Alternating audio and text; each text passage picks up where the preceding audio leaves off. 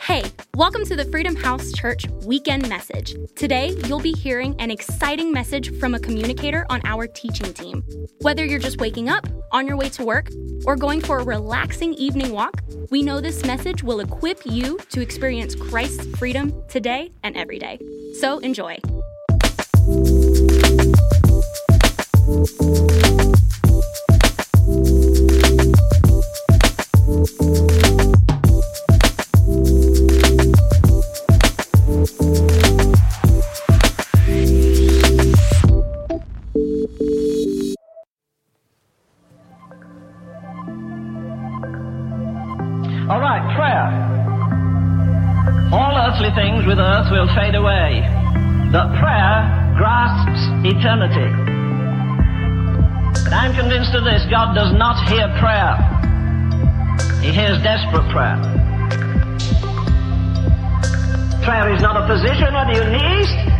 Prayer is not a position, it's a disposition.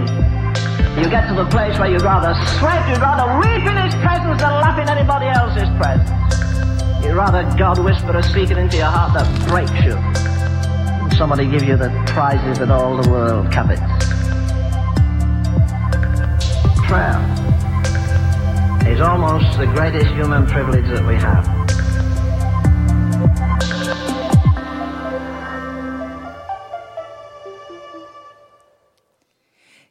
Morning, church. How is everybody today? Welcome to everyone in the room and welcome to everyone who is joining us online. We've got New Jersey, Virginia, Ohio, Florida, North Carolina, Tennessee, Louisiana, Georgia, South Carolina, Texas, and El Salvador. We are so glad to have you joining with us today. Uh, and it is my honor and privilege to introduce, I say our guest speaker, but really, when somebody becomes family to you, they're not really a guest speaker anymore. But we're, for your sake, we're going to call him a guest speaker. But we thought, you know what? We are rounding out our series today that we've been on prayer. And there are so many things that we have learned during this entire series about prayer. But one of the things we thought was really important to do is to give you an opportunity to know where you need to direct some of your prayers. Because there are a lot of things that are going on in our world today, and particularly right here in the United States of America, that I think many of us are not even aware of. We aren't aware of the seriousness of what's happening. And we need to make sure that as Christians, as those who have been equipped, those who have been blood bought, we need to make sure that we're not just sitting back letting somebody else fight the battle, but that we are out on the front lines of the battle, that we are protecting our religious freedoms because they, they aren't just given by the government, they are given to us by our God. But if we don't start fighting for them, they will be taken from us. And we've got to fight in two ways. We got to fight with our words, we got to fight with our prayers. And I think it's time that the church rise up. People wonder, they go, How did the United States get where it is today? I can tell you, it's because the church has been silent for way too long. We have wanted to pacify everyone and be kind and nice and sweet so everyone would want to come in the doors. But I'm like, what are we going to do? The bait and switch? We get you in and then you hear the truth and then you get mad. If you don't want the truth, you don't want the truth, period. So we're not doing the bait and switch here. We're letting you know who we are, what we stand for, why we're doing what we're doing. We are called and appointed for such a time as this, and we will not back down. We will not shrink from the fight. We are going forward. And here's the thing I love David didn't just stand there when the giant was running his mouth. The Bible says that he ran at his giant. So, Freedom House Church, we are running at the giant, which is why we brought in Kelly Shackelford to speak today. Let me tell you a little bit about who he is. He is the number one lawyer that is fighting right now in our country for our religious freedoms. The number one, the largest firm is called First Liberty Institute, the largest firm that is fighting for us. And he's going before the Supreme Court four times this year. Most attorneys hope that they can do it once in their lifetime if they could just get in front of the Supreme Court. He is making things happen. I want you to listen to every single thing that he has to say today because he's going to blow your mind and he's going to let you know why it's so important that we as Christians are praying that we are every single battle that we're facing, we're facing it first in the spiritual realm. You agree? All right, Freedom House, so here's what I want you to do I want you to jump up on your feet and I want you to give it up for Kelly. Come on, Shackelford Esquire.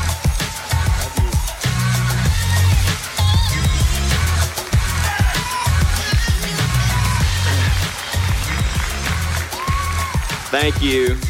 First, some of you are probably saying, why is he sitting down? Um, I had a nose surgery, and uh, if I stood up the whole time, about halfway through this, blood would start dripping out of my face. And I thought that'd be kind of cool, man. He brought it, there's blood all over. But I thought it's probably not a good first impression. So if it's okay with you, I'm going to sit down today. Um, really, God sent me as a scout from the front lines to update you on what's going on in religious freedom. And uh, if you want a, a, scripture to go back to afterwards, really my theme scripture is go to Joshua 1, read the whole chapter. God over and over tells the Israelites, be strong and courageous, be strong and courageous, be strong and courageous. They're about to enter the promised land, but they need to be told, be strong and courageous. I'm going to tell you some things today, really good things that you don't know about probably. And I think there's a real strong opportunity that we can hand something to our children and our grandchildren in this country greater than even we had. Now, what, what can you say that about? But it's going to require us to be strong and courageous.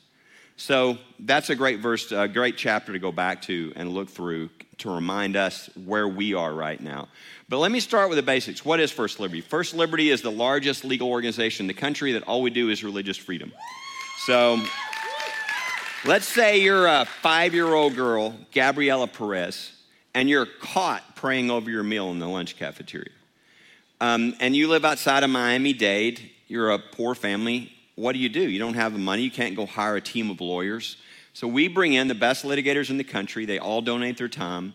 So we represent Gabriela so that when we win the case, which we did, we don't just win for Gabriela, we just set a precedent that protects all of our kids and our grandkids all across the country.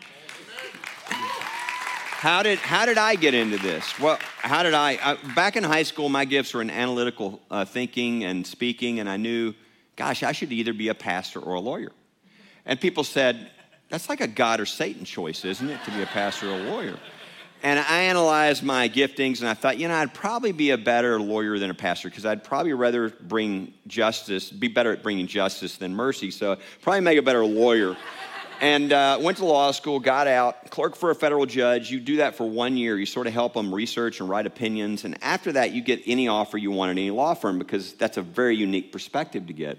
So I had all these offers, and I sat in my little office and I thought, gosh, I just don't feel like going to work at these major law firms is what God's calling me to do. And I remember thinking, well, what do you want to do? I thought, well, I want to use my legal skills because God showed me through law school that I should do that.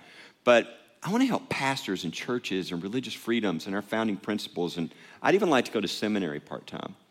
And I laughed because there was no job like that, no paying job. Two weeks later, two partners in major law firms, never met these guys, called me out of the blue, said, Will you go to lunch? I said, Sure. They said, Look, we started donating our time for religious freedom. We're getting so many calls, it's hurting our ability to make a living. We were wondering, would you be willing to come on, do legal cases, help pastors, churches, religious freedoms, and our founding principles? And you can even go to seminary part time. Um, and, you know, being in my young 20s, maybe a little immature in my faith, I said, let me pray about it. Like that wasn't an answer to prayer, you know? and, uh, and so, you know, that was 32 years ago. We started a nonprofit. And now First Liberty is the largest legal organization in the country that all we do is religious freedom. And you know, one of the things that I like to do when I start talking about this is helping people understand why is this even important. Now, believers especially, they go, "Yeah, it's important. Religious freedom is important because I want the ability to, to live out my faith." It's so much bigger than that. You know, if you don't have religious freedom, incredible evil will replace it. Okay? And we're seeing this, right, with, with Marxism as it comes into our country. Marxism has to destroy the church. These are competing ideologies. And if you look at history, you'll see that the first thing that they do is kill the priests, kill the pastors, take out the churches. Uh, and, you know, there's a great book, if you get a chance to read it sometime, called Live Not by Lies. It's out right now. And he goes, it's a guy goes and interviews um, people from Czechoslovakia, uh, the former uh, Soviet Union, uh, Hungary, all these different countries that had communism. And to a one, every one of these people say they're terrified at what they're seeing right now in the United States. And so the question is, what do you do about it? And what they tell you is what you do is Alexander Solzhenitsyn's last essay before he was banned from the Soviet Union was live not by lies. And what he said is that in totalitarian regimes, they exist only because everybody goes along with the lies. But if enough people, not a majority, just enough people will stand up and speak the truth, even though it costs them, the system collapses. And he tells that story of all these countries. And guess who these people are who are standing up and speaking the truth, even though it costs them, right? So it's the church. That's the church. There's nothing more dangerous than these Marxist totalitarian regimes than the church. And so we're in that battle right now. Now, you know, the best way I can disclaim this is, and by the way, the founders called this freedom our first freedom for a reason. They knew if you lose this freedom, you'll lose all your freedoms. And the best way I can describe why that is is the one thing that a totalitarian regime can never allow are citizens who hold an allegiance to one higher than the government. So whenever you see that type of massive control or you know loss of freedom coming in, you'll you'll find that the religious freedom is the first flashpoint. And I don't have to go, you know, so how are we doing? Okay, so that being the case, that's sort of a barometer on all of our freedoms. How are we doing in this country? How's religious freedom going? 12 years ago, we had 48 cases. Last year, we had over 700. Okay? The attacks are growing like we've never seen, right? And I don't have to go very far. We're in a pandemic. What happened when, for the first time in our country, all these mayors and county officials and governors got power they'd never had before? What was the flashpoint? It was closing down the churches and the synagogues, it was religious freedom. We just saw this played out, and we knew this was going to be an issue. So going into this, we, we prayed a lot, and we said, you know, there's never been a case on religious freedom in the pandemic. Never. There's no, there's no precedent. And if you're a judge and somebody comes in court and says, on one side, you got the governor saying, I'm trying to save millions of people's lives. And on the other side, you've got somebody saying, we want to open our church on Sunday. Imagine how hard that would be for the judge to, he doesn't want to risk, or she doesn't want to risk losing lives and their political future and everything else. So we knew we really needed God's leading. And we prayed and we prayed. We had hundreds and hundreds of churches and synagogues calling us saying, You won't believe what they're doing to us. You saw the discrimination. Walmart's fine to go into, but not the church. Okay? It was nonsense going on all across the country. And finally, right before Easter, almost two years ago, we got a call. And this was a church that they wanted to have Easter and they wanted to be safe, but they wanted to be together.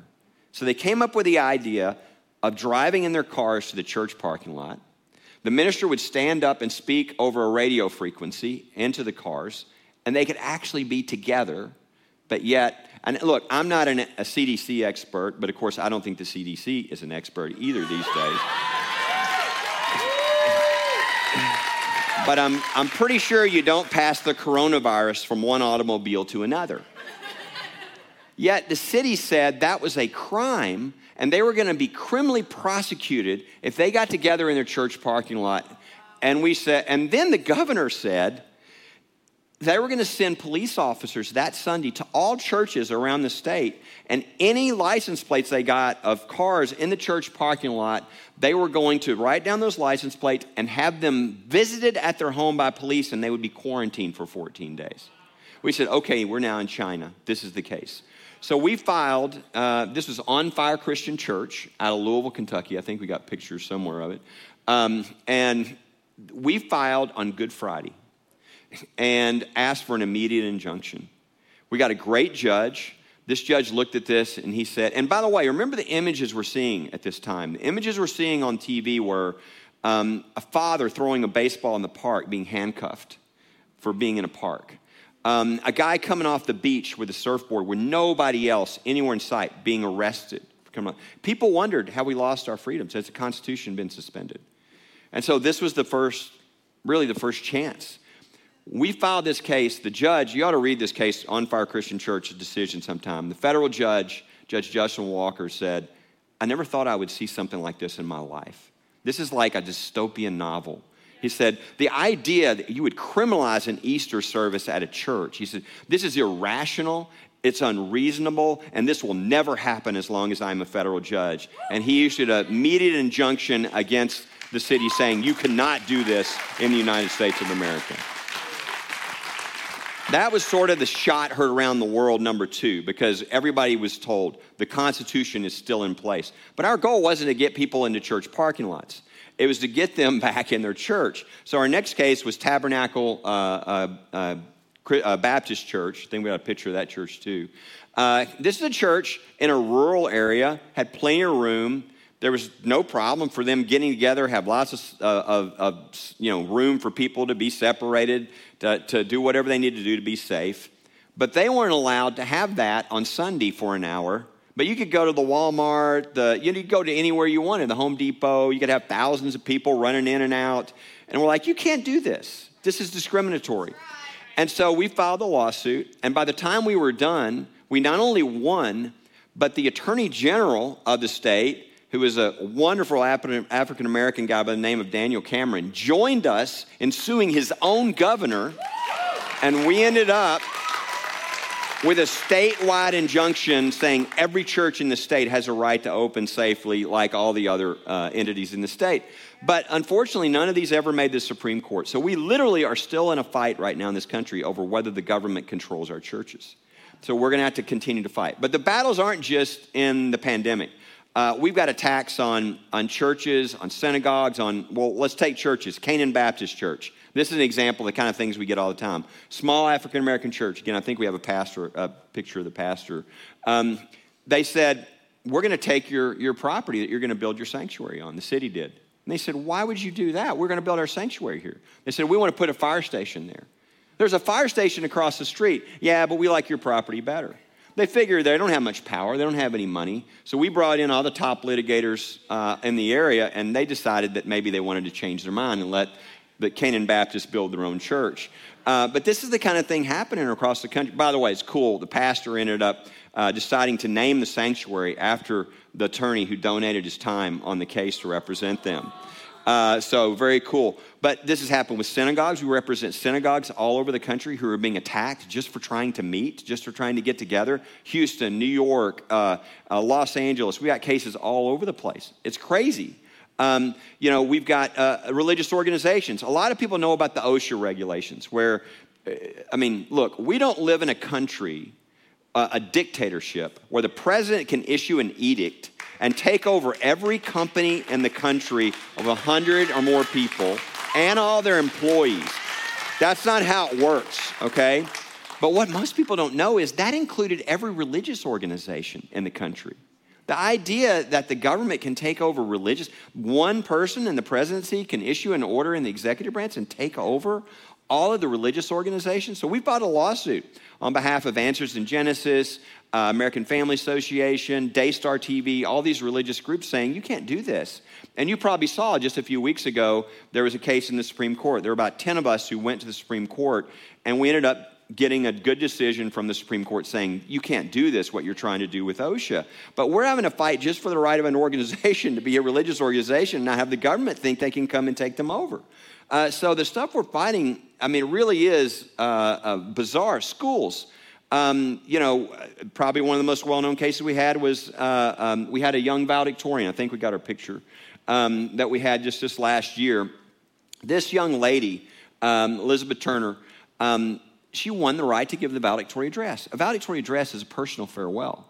Everybody gives their personal opinions about it. anybody who's been to graduations know people talk about things, politics, whatever they want to talk about. It's their right. They won the right to do that. But she was told there was one thing that would be, quote, inappropriate, and that's for her to mention God. And that's what she wanted to mention because she was, this was her leaving school and talking about what was important. And she was going to mention Jesus Christ. Well, she was smart enough to say, You're not backing me down. I'm calling First Liberty. Well, by the time we were finished, the school decided to change its position publicly, allow her, and instead of her just giving her address to the audience, she ended up giving it on Fox News and all over the nation to people. but it's attacks on churches, attacks on synagogues, attacks on schools, um, woke corporations that are attacking people. You're seeing this all over the country. But how do you do anything about it? Well, we think we've got the case that's going to really make the difference, and that's Alaska Airlines. This is a, a, a situation where we have two flight attendants. Uh, Lacey's just a wonderful, wonderful person. Again, I think we have a picture of Lacey. Um, and uh, she, you know, they sent, I don't know if you know what the Equality Act is. The Equality Act is a horrible piece of legislation, so radical it'll never pass. But it's the idea of passing a federal law that strips religious freedom out of all the federal statutes whenever there's any LGBT issue. There's no religious freedom. It's just really, really radical. Alaska Airlines sent out a deal to all their people saying, We really like this law and we want you to all get behind it. And we'd love any feedback you have. So these two flight attendants sent feedback and said, You know, as Christians, we think there's some real problems with this. What did they do? They fired them both for sending feedback that they asked for. So we want your feedback unless it's Christian feedback. Well, they might think you can be woke and do all this stuff. But in this country, we have laws against discrimination in the workplace based on people's religion. And our goal is to not just win for these flight attendants, but to leave a mark on this woke corporation that sends a message to every woke corporation in the country that you don't do this to people in the United States of America. And attacks on uh, from woke, attacks in the military. We've got a whole division that we've had to create just to defend people and their religious freedom in the military. And we have endless cases. Probably one of the most well known right now is the Navy SEALs case. these are, you've seen what's happening. We have literally 30,000 or more families right now in the military who are being persecuted because of their faith you know, their beliefs about the vaccine. There are rights in federal law for them to get accommodations, and yet for asking, they're being punished. That is wrong. It's illegal. Taking their pensions away, reducing their salaries, threatening their families. The government has no authority over the family member of somebody who's serving in the military. They're violating all kinds of things and they're bullying. This is really a purge in the military of people of faith. And so we, we could have represented 20,000 people, but we don't have enough people to represent 20,000 people. So we picked 35 Navy SEALs. We thought these are the best of the best. And the idea of throwing them out of the military when they're our very best, when we need them, these guys who represent 350 years of, of combat service, okay? They, what they've gone through and done for the country, and again, you could probably stick a vial of something in them and it would be dead in an hour. They're so strong, they're such great shape, right? Most of them have immunity. It makes no sense, but because they asked for a religious accommodation, they're now being persecuted. Well, we went into court and, uh, and we had a federal judge look at this. This is very difficult to get an injunction against the Secretary of the Navy, the Secretary of Defense, right? Almost never happens. But two, two weeks ago, that's exactly what happened. They said, This is wrong, this is against our laws, and there's an injunction.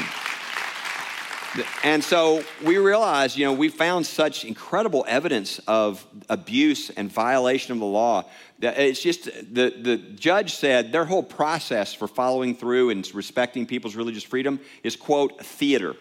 Okay, he saw what they were doing and said, this is all a sham. They're not even following the law. You, the last thing you want is a military that doesn't think it doesn't have to follow the law. Okay? So what we did is we just expanded this week and no longer is this lawsuit just limited to these 35 Navy SEALs. We now expanded it into a class action representing every single person in the Navy. So be, be praying about this. This is a very important case. It's going to affect so many families, so many people across the country, and really even our military. Uh, General Boykin and I were talking. He, this guy was the head of Delta Force, the head of the Green Beret. This is a hero. He said, he said, What they're doing right now is destroying our, our military.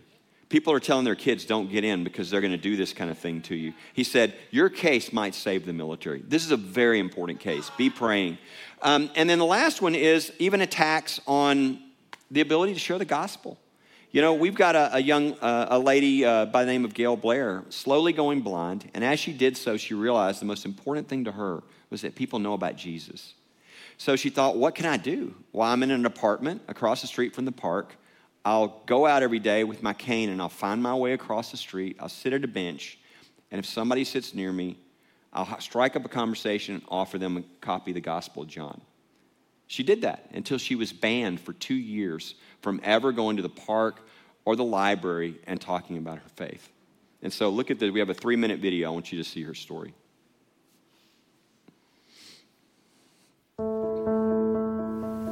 Nursing was it for me.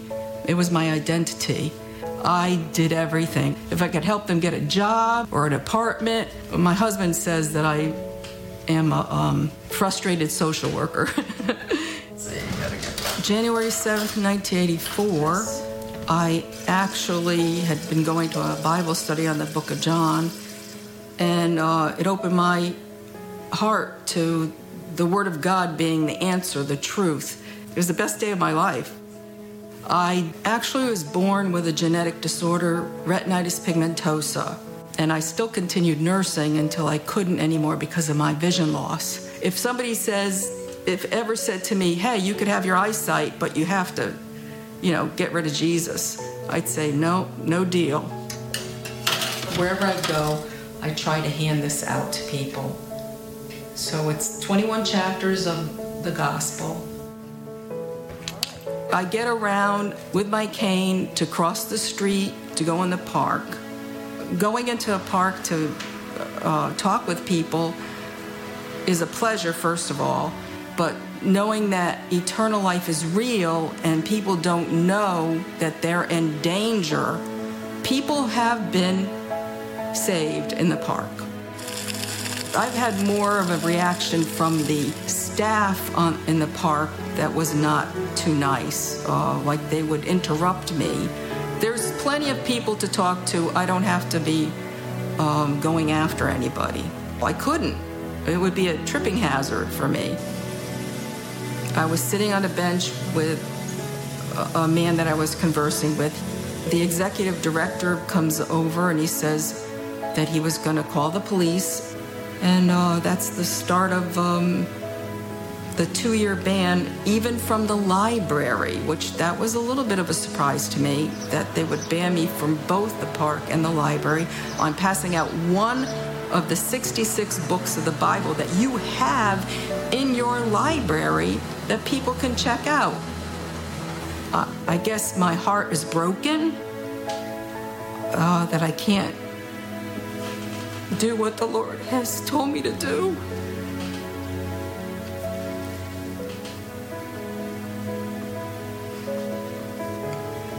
So if you want to say that I, I think about daily the lost souls.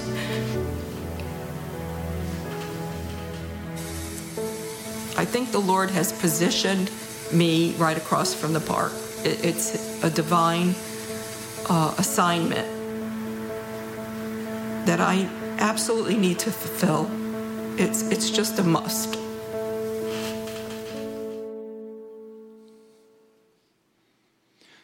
Some of you are like uh, thinking at this point, gosh, I'm hearing all these cases, all this stuff. She said, you know, Troy and Penny really brought in a depressing speaker. So, so let me tell you the good news. The good news is that we have a method of dealing with this. It's God's method, and it's working, and it's been working for decades. And that is, if you look at legal nonprofits, I don't care if they're left wing or right wing or what their issue is, they have the same model raise as much money as you can, Use that money to hire as many attorneys as you can. Put them in an office in DC or LA or New York or somewhere. And then fly them around the country and cover as many of your cases as you can cover. That's not our model. Our model is there's all these people who went to law school because they're people of faith. And, you know, they, they wanted to ride in on the horse and save the day and stand for righteousness.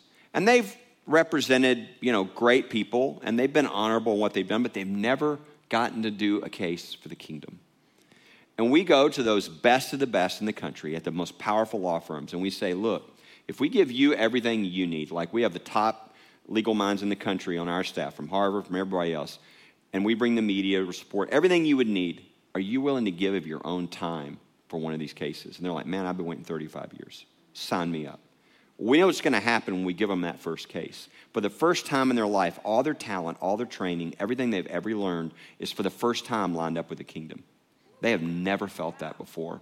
It's kind of unfair, but we now know we have them for the rest of their lives as one of our volunteer attorneys. They give cover to the younger attorneys who get to work on it. So you could go through the top 100 law firms in the United States. Most of those firms don't just donate their time with us, they'll fight each other over who gets to donate their time. And the result of this is twofold. Originally, I thought, yeah, it'll, it'll be a great use of God's resources. Sure enough, average case, every 10,000 we spend, we get 60,000 donated in time. It's like the loaves and the fish. It's like multiplied, right? But what I didn't count on was the win-loss ratio. And that is if you watch in this arena, you know, if you're a legal nonprofit, you're fighting big monsters. You're fighting industry or government or some, something big. That's why you were created. And so you know, if you win 40% of your cases, you're doing really well. Our win rate now for 22 years in a row, every single year, has been above 90%.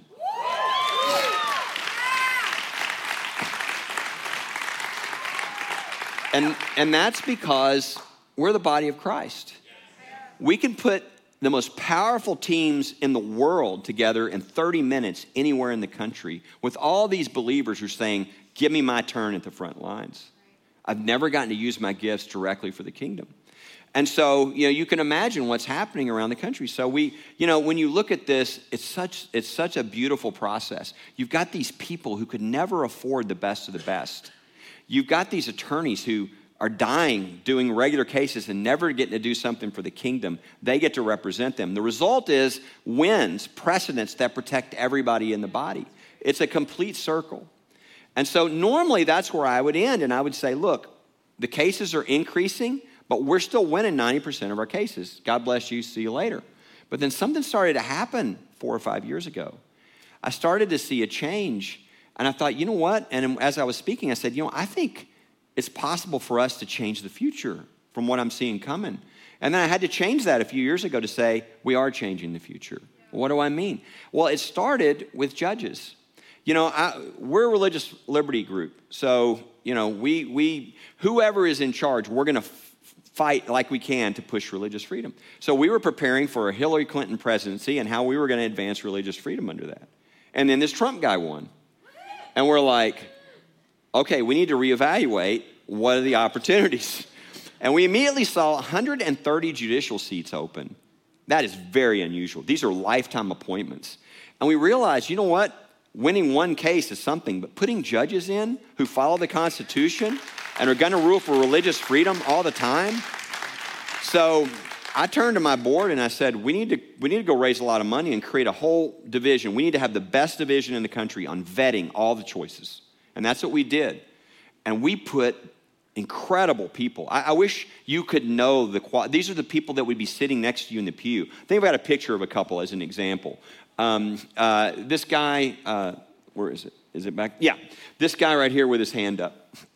Uh, top of his class, goes to work at a major law firm. After that, decides he wants to do something more significant after six years. Goes to work as a U.S. attorney, a federal prosecutor, putting away terrorists. Wins an award for putting away terrorists. And then a new attorney general comes in, uh, Eric Holder, pulls him off of some of that work to work on LGBT issues. And he's like, you know, that's not why I came here. So he left. Where did he go? He came to work at First Liberty. And at age 36, he was picked by the president to be a federal judge for the rest of his life. Okay? He's brilliant. He's totally committed to the Constitution. He's a believer. You'll never have to worry about whether he'll get a decision right. And, and he'll be there when my grandchildren's children come into court. Who's swearing him in? The guy swearing him in, Jim Ho, probably the smartest lawyer in the country, is he was our most active volunteer uh, attorney in the country at one of the most powerful law firms. He is now a federal judge at the Court of Appeals and will probably be one of the next Supreme Court justices uh, if a Republican comes in. Strong believer. Uh, so when you start doing that, and I could go through person after person, you put judges in that actually are looking to the Constitution, what it says, and all that, you start changing things. So there were things, there's, a, there's an establishment clause and a free exercise clause on religious freedom in our Constitution. And they both have a really bad precedent from years ago that have caused great damage to religious freedom our whole lives.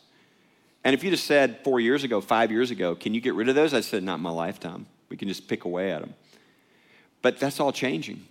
So, like, the first really is the Bladensburg Cross case. I don't know how many of you heard about this case. We've got a picture of the cross. This is a memorial that was put up almost 100 years ago by mothers who lost their sons in World War I. And uh, a lawsuit was filed saying you can't have a, a cross on government property, you got to tear it down. At the Court of Appeals, the judges said, one of the judges said in an oral argument, well, why don't we just cut the arms off the cross? That way nobody will be offended and we won't have to tear it down. So they ruled against it, saying after 100 years it was unconstitutional. So we went to the Supreme Court, and that's a picture you see of us after the Supreme Court argument. And we realized we were looking at the justices, we said, you know what?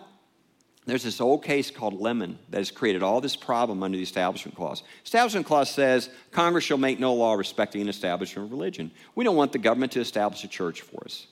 But what they said back 50 years ago was, oh, it means a lot more than that. It means no separation of church and state. It means if you're offended, you can bring lawsuits. You can't bring lawsuits because you're offended, only if you're offended by religion. That's why we've seen our whole lives attacks against nativity scenes and crosses in public, a menorah, anything else. Why? Because the founders had any problem with any of these things? No. Because of this horrible lemon decision. So, with this case, we said, you know what? We're not just going after this cross. We're going to win this cross, but we're going to go after lemon. Because now we've got Kavanaugh and Gorsuch, and we don't think, they, we don't think they're going to follow this horrible precedent. So we argued that case, and we won the case 7 2. But more importantly, 5 4, they said, We're not following Lemon anymore. The hostility to religion is over. So for 50 years, we've gone in this direction hostility to religion. We just turned. I'm telling you, it's a huge shift. We're just at the beginning of it. Same thing, free exercise clause. There's a horrible case that has caused great damage to free exercise. But we have a case with Coach Kennedy. Coach Kennedy is a coach who uh, was a Marine for 20 years. And he got out, he saw this movie, Facing the Giants, and it convicted him about coaching and praying. And he made a pledge to God I'm going to pray after every game, I'm going to go to a knee by myself, and I'm going to say a 20 second silent prayer thanking you for the privilege of coaching these young men. And then the school came to him after seven years of doing this and said, If you go to a knee again, you're going to be fired. And he's like, My kids are watching me. I was a Marine. So he went to a knee and they fired him. And unfortunately for him, he's in the Ninth Circuit, which is San Francisco. And they said coaches are not allowed to pray in public if anyone can see them. That's not the law. That's what they want the law to be. We went up to Supreme Court. The justices, a number of them said, Well, we want some more facts developed, send it back down. But they said, We find this very disturbing. And they said, by the way, this old precedent, the Smith precedent that hasn't been looked at in decades, that's caused all this damage to religious freedom, now that there's new justices on the Supreme Court, we're ready to relook at that case and see about opening up the free exercise of religion. Here's the great news. Just two weeks ago, this case made it all the way back, and we asked the Supreme Court to take the case. They get 9,000 requests a year, they only take 67 cases. Two weeks ago, they announced we're taking the Coach Kennedy case, and this will be decided at the Supreme Court. This will be the first time in the history of our country the Supreme Court has ever had a case on the rights of teachers or coaches or anybody at school with regard to their faith. This is going to set a major precedent. It's also really a challenge to everybody. Are you willing to take a knee if it costs you? What if you know it could cost you? Okay? That's what Coach Kennedy is about. You're going to see this all in the press. So, what I'm about to say might say radical, but I, I really believe it's true. I think that every person alive is about to have more religious freedom than they've ever had in their lifetime. And we need, we're just at the beginning of this, and we have to be faithful unless something really radical happens, like, let's say, court packing. I don't know if you know what court packing is. Court packing is when you add justices to the Supreme Court to just get to the political results you want to get to. When you, it's very dangerous, very dangerous. When you do this, you destroy your courts. Because whatever right you think you have, you no longer have it. Because whatever party gets in power can add justices until they take it away. And if you look at Venezuela, I think we have a picture. If you wonder what happened in Venezuela, court packing.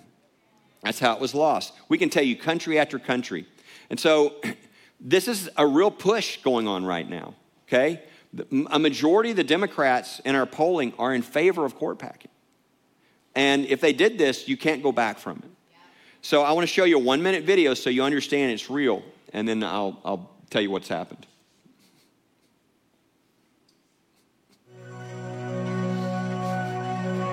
President Roosevelt clearly had the right to send to the United States Senate and the United States Congress a proposal to pack the court. But it was a bonehead idea. They'll know my opinion on court packing when the election is over. Now, look, I know it's a great question. I'll put together a national commission of scholars, and I will uh, ask them to come back to me with recommendations as to how to uh, reform the court system. This is a live ball. Oh, it is a live ball. So we will figure out a way to get something done. Well, let's take a look and see. Everything is on the table. We're going to add five, six, seven, ten seats to the court. Well, I think everything's on the table. Everything is on the table. All of those matters will be on the table. All options are on the table. And as I've said, everything, everything is on the table. Presidents come and go. Supreme Court justices stay for generations.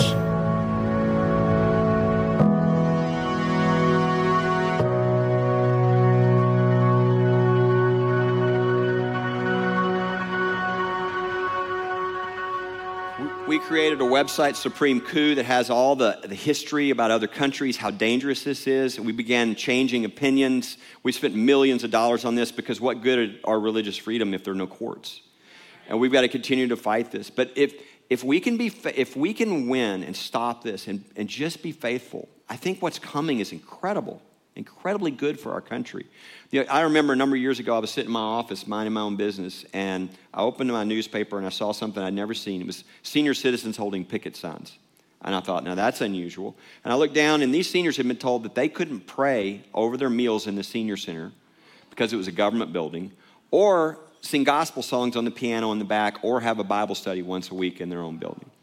And so I put this, we had a young attorney who had just started from us um, from the military, and I said, why don't you see if we can go help him? Before I can finish my sentence, he's like peeling out of the parking lot on the way to the senior center. He gets there and they said, Look, we're the has beens, we're the nobodies, we don't have any power in this town. There's these four guys in the city council, they control everything. We never thought anybody'd help us, much less lawyers for free. This young attorney comes back to me and said, Okay, this city doesn't deserve to be warned, they should be destroyed. And they said, No, no, we're a Christian organization, we're going to send them a letter, tell them there's this Constitution thing. And so we them. They responded in the media government, uh, government buildings, you can't allow any religious activity in a government building. So I don't know if he got his law degree from you know, the mail, but that's not the law. So we had a press conference, had all the seniors standing behind me, and I did something I'm sure you're not supposed to do, but when you feel led, you just do it. And I said, Does anybody want to say anything at the end of the press conference? Well, at the end of the line is a guy with a cowboy hat, a bolo tie, western suit, and cowboy boots, Barney. And he walks up and he says, I fought World War II for these freedoms, and I ain't going into the corner to pray. They can arrest me, long as it says what is arrested for, arrested for praying. He turns around, goes and walks, and the deal. About an hour later, we get a call from the Fox uh, News producer saying, We want the guy in the hat on TV. we end up testifying in the U.S. Senate, all this stuff. I mean, it was Barney's first plane ride. He'd been in the Navy. Um, and just an incredible clients. Uh, and, uh, and we won the case, never, won an injunction. They can never interfere with them praying over their meal, never singing the gospel songs, never. But my favorite thing was what happened after the case was over. Everybody in the city realized the four all powerful city council members weren't so all powerful after all. So they held a recall election and they threw all four of those people out of office.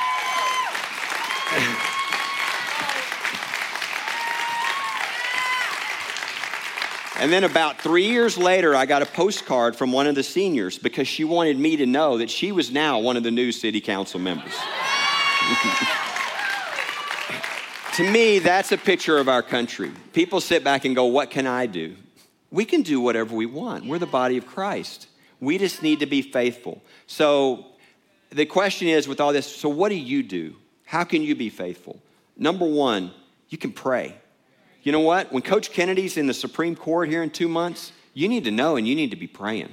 Okay? Number two, you can educate people. I want everybody in here to be the Paul and Paula Revere uh, of our generation. Because if we're winning these cases, which we are, and people don't know, what good is it? But if people do know, they'll get emboldened to live out their faith and use those freedoms. Now, you can't do that if you don't know about the cases. So, one of the things I would encourage you, I think we've got a slide to show you. If you'll text the word liberty to 474747, again, just text the word liberty to 4747, it'll give you a link. Uh, again, text Liberty 474747. It'll give you a link where you can sign up. And every week, you'll get an email on what's happening, on the battles that are going. So you can pray, you can educate your friends, all that, you can be involved. The last thing, though, I'd say application from this really is this is for all of us is live not by lies. This, this is the time we've got, I mean, we're under attack and we're going to have to pay a price at times speaking the truth, but we've got to do it. And you're going to have those opportunities. What's the follow up to Gail? Blair, I, you saw the video. We won her case. She is back. Now, what power does she have? A blind woman in a little apartment. But she stood her ground. And she's back in that park now. And every three weeks, we get a text or an email from Gail saying, Somebody else just accepted the Lord today at the park.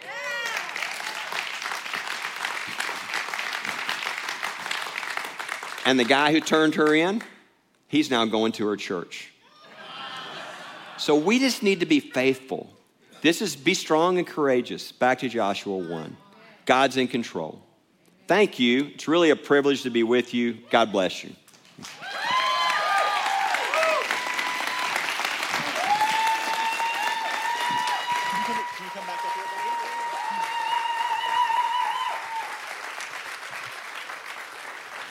So, as you were speaking, the name Solomon hmm. came over me.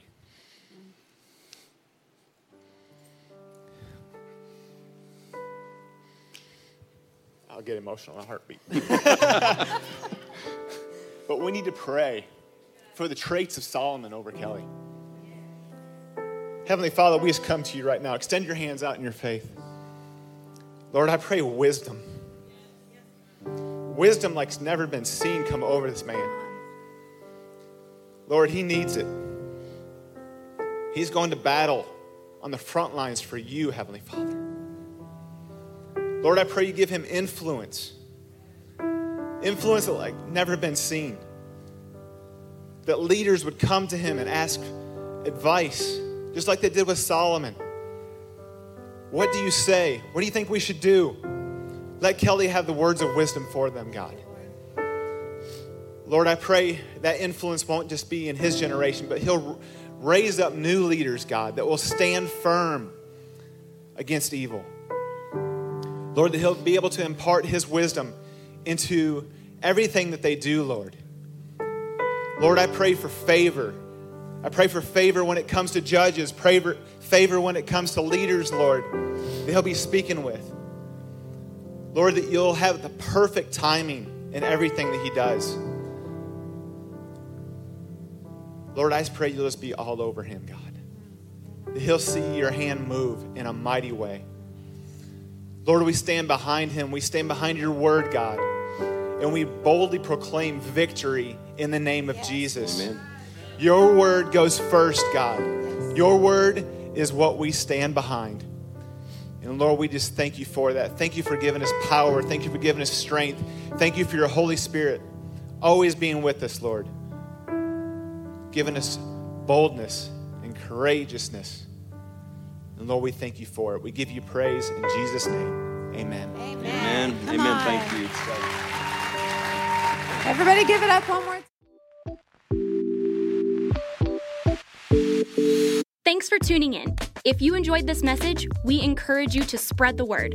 Share with your friends and family on social media and make sure you subscribe to hear a new message every week. Really love the message? Well, we want to hear from you. Make sure to leave us a review below.